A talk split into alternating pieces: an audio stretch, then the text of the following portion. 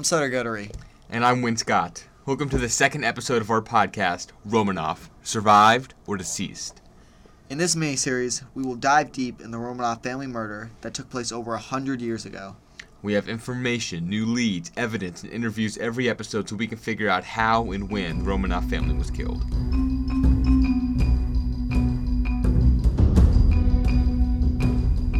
Last episode, we gave a basic introduction on the Romanov family murder.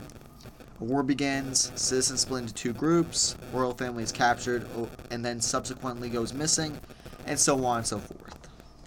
However, we did make one mistake when introducing the Romanovs. We made it seem like they were perfect. I mean, nobody's perfect, but what we didn't do was examine the bad along with the good. In this episode, we'll be exposing the dark truths and imperfections of the Romanov family and hopefully uncover how they really ended up dead. Also, we teased in the first episode that we will be having another guest interview with a knowledgeable person that is deeply interested and fascinated in this case. What details and information will he reveal that can bring us closer to the truth? Find out on this episode of Romanov Survived or Deceased.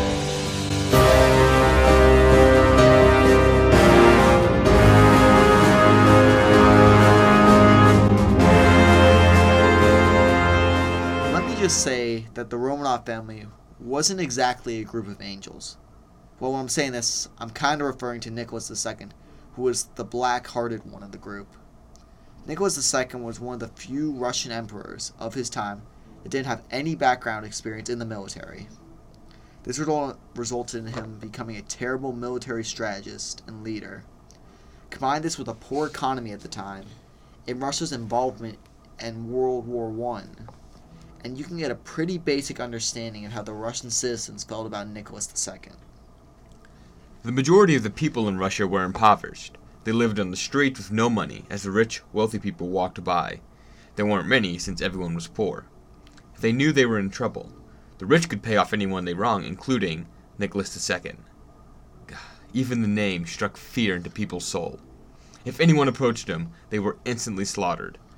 Nicholas had the second highest kill count of the Russian Civil War, killing anyone who wronged him. The Russian citizens then rebelled against their emperor.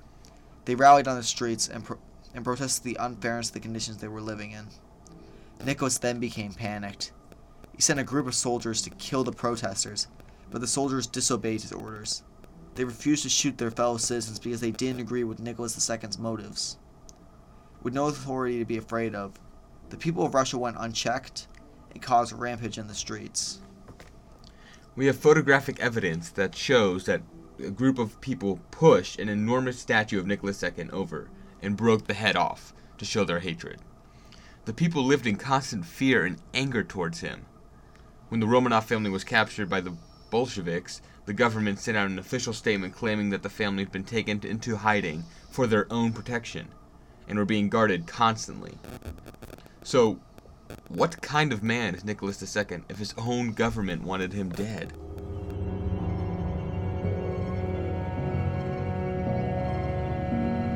Both Wayne and myself found separate accounts of how and when the Romanov family was killed.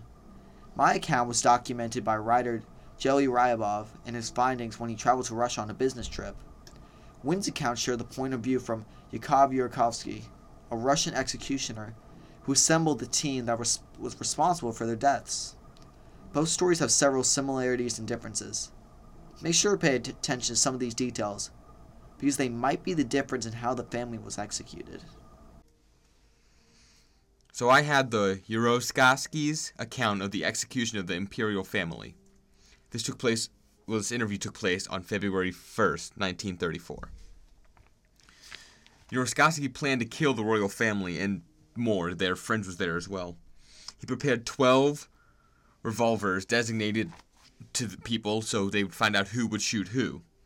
Um, a truck would arrive at midnight, and once the truck arrived, everyone would get on and go to the royal family palace. So they got there, they broke into the house, and the family barricaded themselves in the bottom of the basement.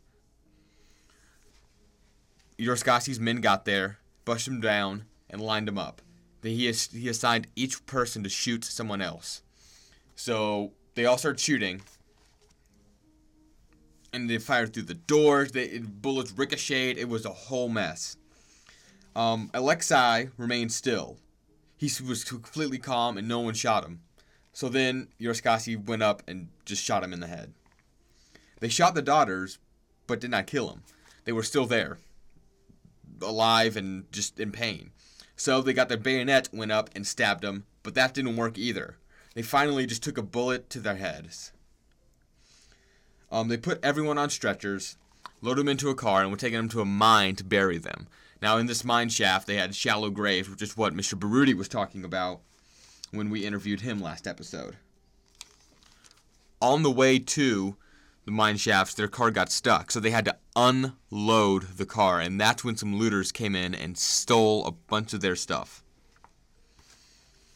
They had they had planned the burial at the mine shaft where they where the Romanovs worked. Um, we had photos from the last episode that showed those mine shafts, shallow graves, and like again, Mr. Brody said that up in his interview. On the way there, they met several people. They had planned to undress the bodies, burn the clothes and all the valuables, and then bury the bodies in the mine shafts. Now, the jewelry they at the sisters had on were actually not heirlooms, they were used as protection. Mr. Brody thought they were just family heirlooms, but no, they were what the girls wore to protect themselves from the bullets and the bayonets. Okay, now they have burned the clothes and got rid of the heirlooms. So they d- dig the graves, throw the bodies in, and they find out that the bodies won't actually fit in the graves. The graves are too shallow. Water won't cover it, nothing will. So, after this, he decided to go downtown. So, he hired some of his men to watch and guard the bodies and the valuables to make sure there are no more looters, make sure no one sees them, sees the dead bodies. So he gets down to town and he finds out that there's another grave sh- mine um, a, a- a little bit away, but they could easily hide the bodies since that's where mo- most people hid their bodies when they murdered someone. So he decides, okay, yeah, let's do that instead. So, on the way to the mine shaft, he thought of a new plan. He's like, wait a minute, this is going to take too long, too much effort, we don't have enough time. Why don't we just burn the bodies and then bury the ashes in the mine shafts? So he gets back and they hire a specialist to help burn the bodies. They burn the bodies, including Alexei's and one of the Romanov friends, Demidova. He was there and was also executed. Once they burned the bodies, they buried the ashes in the mine shaft, and they made a pact to never speak of this incident ever again. Whether anyone broke that pact or not, well, that's a different story, but we don't have that evidence yet. Now enjoy Sutter's account of how they were murdered. Joey Rybov was a Russian author who made frequent business trips to Russia. On one occasion, he heard about the mystery of the Romanov family murder and became intrigued in it. Some might say he became obsessed with it. While he was in Russia, he convinced some associates to take him to the house that the Romanovs were held captive in. They told him that they would take him in the morning. But Rybov couldn't possibly wait that long, could he? He snuck out of his hotel room in the middle of the night to observe the outside conditions of the house and take notes. When he returned the following morning, he reviewed his notes about Yakov Yurkovsky, the executioner who led the team guards that murdered the Romanovs. By observing the room they had been murdered in, he d- deducted that the firing took no more than one minute. Yurkovsky and the guards took the bodies in a car to the mine shaft in the surrounding area, he deducted. The same mine shaft that we talked about in episode 1, coincidentally.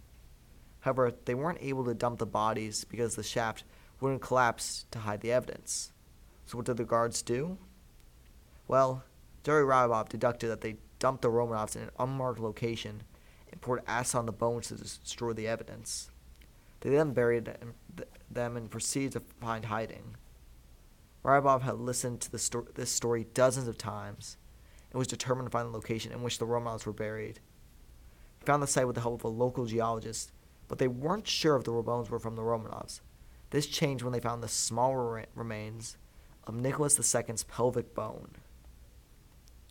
They confirmed that the skeleton skeletons were the Romanovs and examined the wounds in the bone. Several had been shot in the head with a high caliber rifle. With his new findings, Rybald became a celebrity in the historic world and pursued to make a profit off his findings. Let's introduce Dr. Griffin, another Mount Vernon Presbyterian School teacher who learned about this case less than a year ago, but loves the case never, nevertheless. Okay, everyone. So today we're here with um, Dr. Griffin, a really good teacher at Mount Vernon. I don't have him personally, but I've heard really good things about him. so I'm just going to lead off with that. And um, today we're just going to be talking about him, talking to him about his personal opinions on um, the Romanov family as a whole and ideas of ideas that he has that could possibly help us uncover the cold truth in the whole thing. So, uh, Dr. Griffin, um, Ms. Tussey told you that you've been really fascinated in this case. What drew, what drew you to this case in particular? Um, I think if you look back at like some of the things I've read and watched as a kid, you know, one of the big movies when I was younger was Dr. Zhivago, and it's set during the uh, Bolshevik Revolution. And last year when we were teaching Humanities 10, and we were talking and teaching the students uh, about global politics and global history, one of the fascinating moments for me is the Russian Revolution. So, thinking about this moment in time in which one class of people rose up against another and the society was changing at a, at a rapid pace. So, last year in Humanities 10, we did a, a simulation type experiment where, or a simulation type assignment rather, where the students learned all about the Romanov dynasty um, from the 1820s through to the revolution. And then it ended with the students being put into sef- separate groups representing the different factions. So the workers, the peasantry, the royal family, etc. And they then like voted on the future of Russia. And we learned about how their vote differed or compared to um, what actually happened in history. Okay, so quick follow question that's particularly important to the case that we're trying to solve right here. What is your initial opinion on the Romanov family as a whole, the good and the bad? Um, I think that um, particularly the the last Romanov, Nicholas II, I think he suffered from the a failure to understand that his the dynasty needed to change with the times. You know, one of the things that I think other countries have done really well is reflect the the needs and responses of the people. So whether that's the monarch becoming more of a figurehead rather than a head of state, or, or being a head of state rather than a commander in chief, right? So one of the interesting things about America is that our president represents like multiple factions, whereas in England, the queen and the monarchy represent um, they are figureheads, they are heads of state. They do not make the law right? They are not the parliamentary leader or the leader, uh, the prime minister, right? The prime minister would be considered more the commander in chief in control of the um, political decisions of the country, leading parliaments, right? So I think that's kind of like I think he didn't really understand. He wasn't able to understand that he needed to change as the world was changing and as his country. Okay. Um, another quick question. What we found in our, our findings and what we've read is that um, he wa- that Nicholas II wasn't particularly liked, and um, what reasons do you have that could possibly support this? Well, we know historically some of the reasons he wasn't liked is his intervention in the war, right? At the time, Russia was suffering from an economic depression. Russia had fought in a war in 1905 earlier, uh, 10 years prior to World War One, and they were still suffering from those consequences, both economically, socially, the loss of lives. Um, there was religious fallout as well. Um, I think, you, you know, both Nicholas II and his would it be his father yes his father were particularly religiously devout which at the time period people were starting to turn away from religion which is kind of another interesting tack uh, or thing to think about culturally. So like at the end of the 19th century society as a whole globally was starting to become more industrialized and more educated. And one of the things that they were doing i think if you look at like on a larger scale is people were becoming more agnostic and atheist and a-religious but as a royal family, both Nicholas II and his father held on to religion as a way to hold on to the traditions of Russia. Like that's how they kind of like justified their position as czars to say that they had the divine right. And I think he got a lot of backlash for that. And I think, you know, the loss of lives in World War One, that was just another thing that people held him responsible for. They could no longer they could no longer uh, accept that loss of life due to poor decisions like sending people out and dying in the freezing cold not feeding the soldiers not having enough food for the peasants you know religion That's it. That's what made people turn on Nicholas II. Over the course of history, there have been many arguments, fights, and war over a certain religion. This wasn't uncommon and probably is what started the Russian Civil War.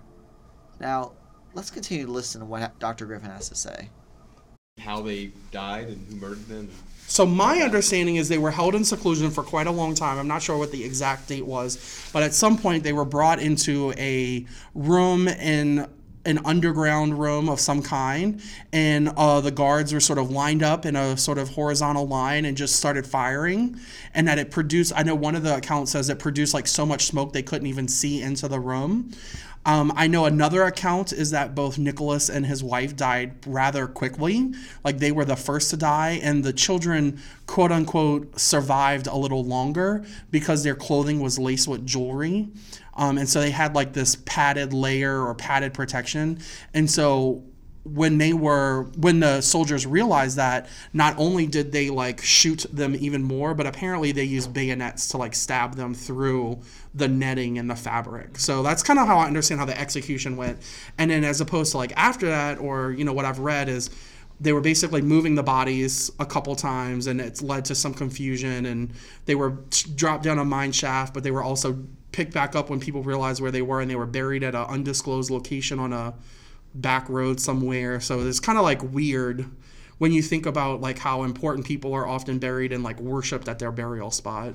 So that's kind of different. You know what's very interesting is I can't speak for uh, Win, but Win isn't what Dr. Gr- Griffin just told us very similar to what you found. Yep, in your that's exactly what my case said. Yeah. And I mean, I think this is just sort of like, I think the reason why there is this common understanding is because there was an inquiry inquiry done after, and that's the quote unquote official report, right? So when people are, let's say, like, like let's look at the Archduke Franz Ferdinand since we're in that time period. When he was assassinated, he was assassinated in such a public dis- forum. Like everyone not only witnessed it, but there were newspaper reporters that were able to write about it. In this case, everything was done so privately that the only account that could be accepted was the one that was given by the official, right? Um, so I think that's kind of why there seems to be the same story, quote unquote, of what happened. Because there's only really one story that's ever been told. That is exactly what my story said. Those heirlooms Sam Brody said were just jewelry were actually protection that, used, that the sisters used.